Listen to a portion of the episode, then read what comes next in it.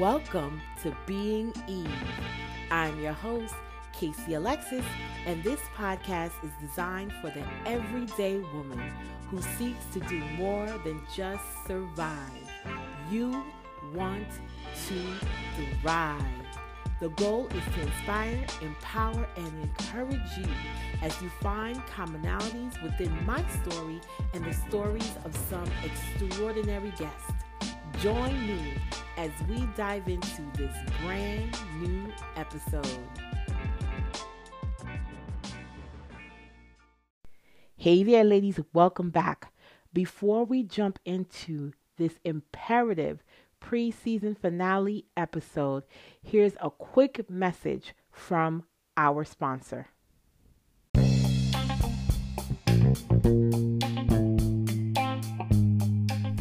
What do the biblical women Rahab, Martha, and the Shunammite have in common? One had her own business, another had her own home, and the third had her own land. They met the challenges of their times and they thrived. If you'd like to learn more about the amazing women in the Bible and how they might give you a 21st century model for thriving, check out the Women's Ministry Certificate Program at beadisciple.com. That's right, B E A D I S C I P L E.com.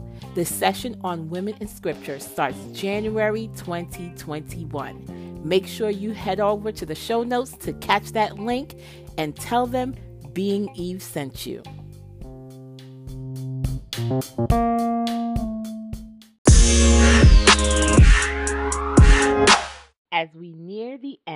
Of the year, and also as we near the end of season two of Being Eve, I usually do an episode sharing my heart in regards to what I plan to declare for the upcoming year, which is, of course, 2021. I typically share with you all what I hope for, not just for myself, but for all of you that tune in. You see, back in 2018, I learned for the first time the importance of declaring and decreeing life over the year to come.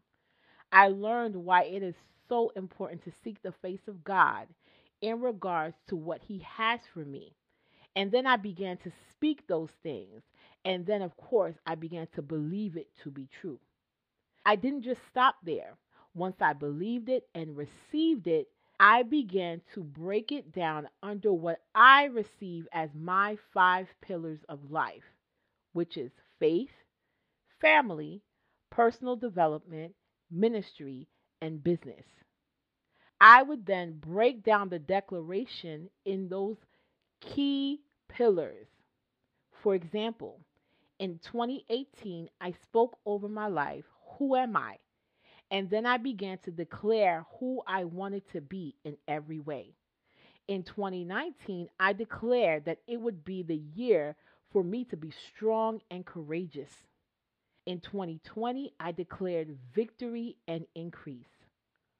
All of these declarations came from my time with God. I did not just pull them out of the thin air because they sounded good or they sound real powerful and I just began to speak them. No.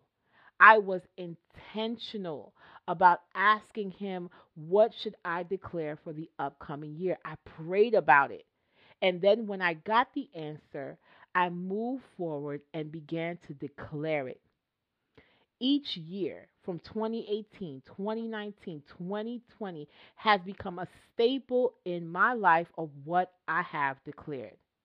And I'm not saying all of this to boast, but what I am sharing this with you all is solely for you to know uh, that you have a real life example that when you decree and declare a word from God over your life, there is hope to live. For example, when I wrote down, Who am I? and I began to speak those things as though they were, I truly began to live it out. I truly began to live out 2018, learning who I was through God's point of view. I began to seek and learn more of who God created me to be. I also started journeying through Eve's story, which was the beginning of me writing the book Being Eve in Adam's World. 2019, the year to be strong and courageous, was the year I launched my podcast and gained my voice. It was the year that I threw out fear and began to walk in my purpose. This year, the year of victory and increase, has been just that. It has been a year where I've won battles through prayer and fasting. My family was able to move in the middle of COVID. My husband still remained gainfully employed despite the pandemic. We've lost nothing, and our family is growing. Being Eve in Adam's World was released. The book finally came out in 2020. The podcast continues to grow in numbers. All of these things because I spent time with my Heavenly Father to receive a word that He gave me for my life. And I believed it.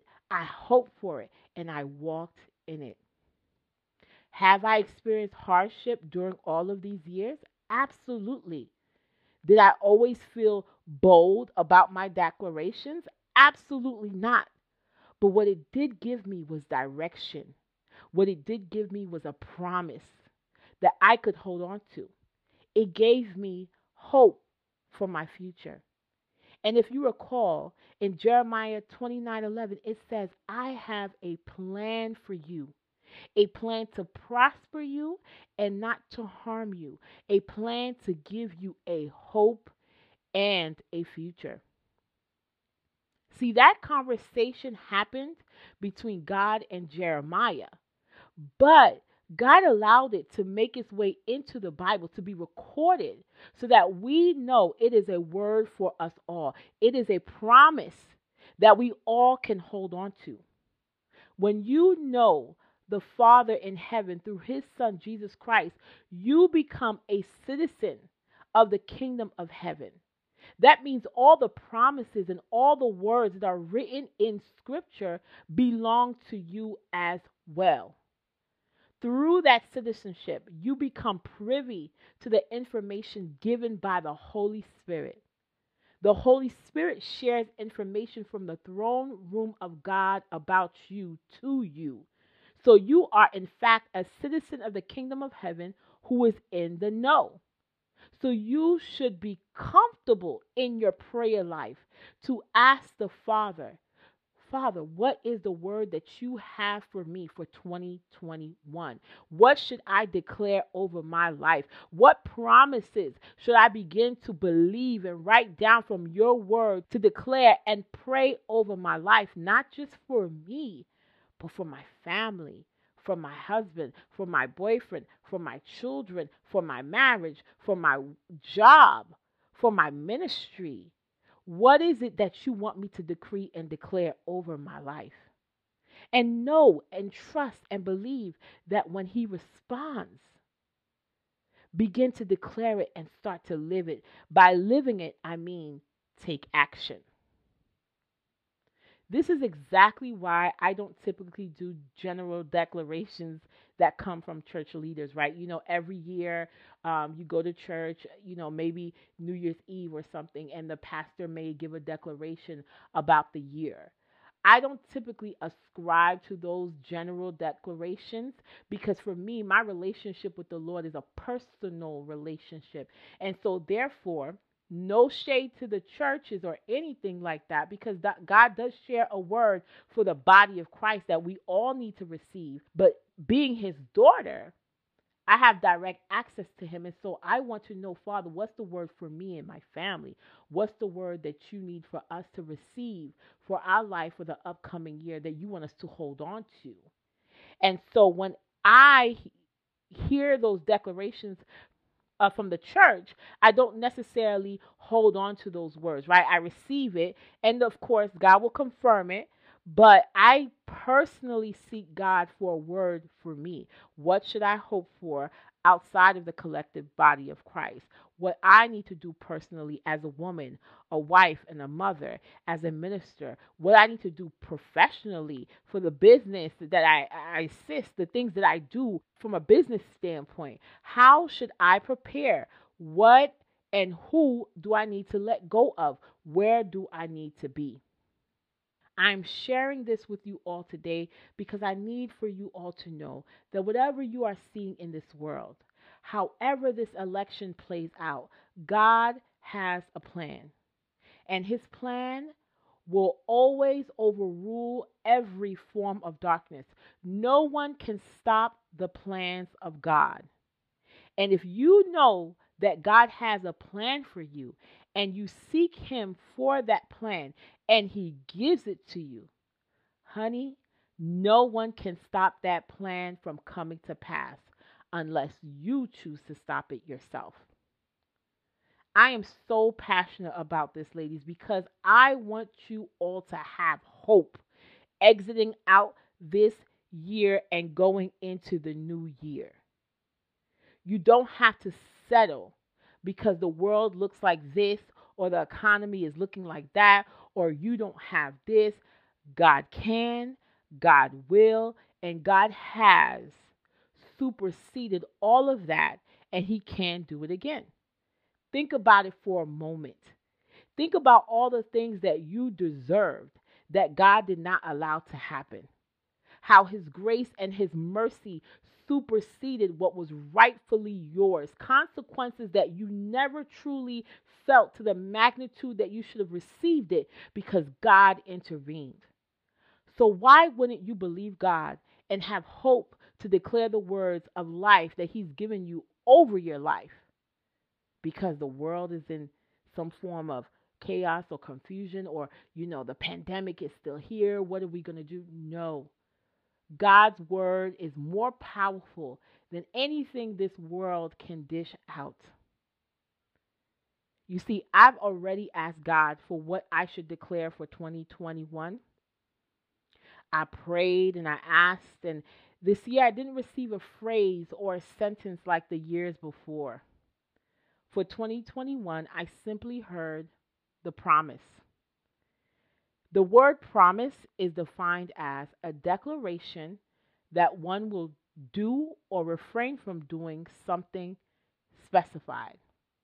A legally binding declaration that gives the person to whom it is made a right to expect or to claim the performance or forbearance of a specified act. A reason to expect something something that is promised. So, of course, you know what I'm going to do, ladies. Casey is going to declare and decree the promises of God over my life. The promises that are written in the 66 books of the Bible and the promises that He has shared with me during my prayer time. I am believing for those promises to be fulfilled whether they be in my lifetime or whether those promises will be fulfilled in the lives of my children, my husband, and my children's children. Ladies, our Father is a promise keeper. He is not a man that he should lie. What he says he will do, he will do. All we have to do is believe. And when we believe it, we begin to act like it our mind changes and we begin to live out exactly what we believe He says He will do. Think about all of the miracles that Jesus has done when he healed someone, but then he told them to go do something in order to be healed. Like the blind man that he healed, he said, Go wash your eyes out, go do this. If they didn't do it, their their healing would never come because they didn't believe it. They didn't act on it. So when we want the promises of God to be fulfilled and revealed in our lives, we have to believe it. And then through that belief, we have to act on it. One real life example that I want to share with you all, and I've kind of shared on previous episodes, was a time in my marriage where my husband and I were experiencing multiple miscarriages.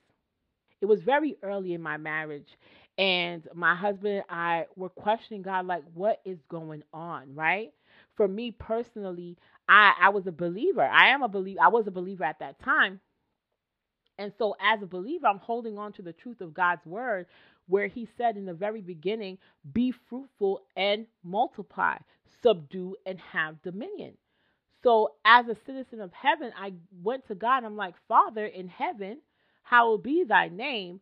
Why am I not capable? Why am I not capable to be fruitful and multiply? Why am I not able to give birth to life? Why is the very opposite happening? And as I began to seek the face of God for his promises, he began to reveal to me the open door that was in my life that allowed these miscarriages to come through. This is my own personal story. You may have your own, but I'm sharing with you my testimony. And when I began to seek the face of God and when He began to reveal it, I began to do the necessary work because I believed that word. And so, in the belief of what I what God shared with me in regards to that open door, I began to pray and close that door in my life. When I began to pray and close that door in my life, I began to believe. And so I acted on it my husband and I no longer experienced those miscarriages. I was able to give birth to life. And so I'm sharing that with you all because I want you to know that the promises of God are real. There are countless stories in the Bible like mine of regular people who held on to the promises of God for their life. One specific story is that of Hannah, who couldn't conceive a child, but she did not settle for that.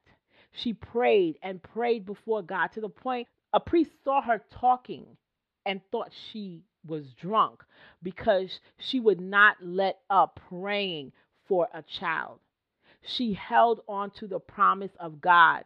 And finally, when she learned what she needed to do in order to have that child, she birthed a son a great prophet named Samuel. And she had more children after that.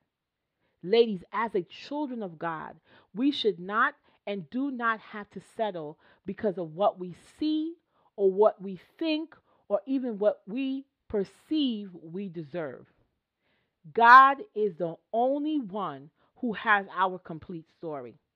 So, why would we settle or sell ourselves short by trusting our limited vision. Trust in the Lord with all your heart. Lean not on your own understanding.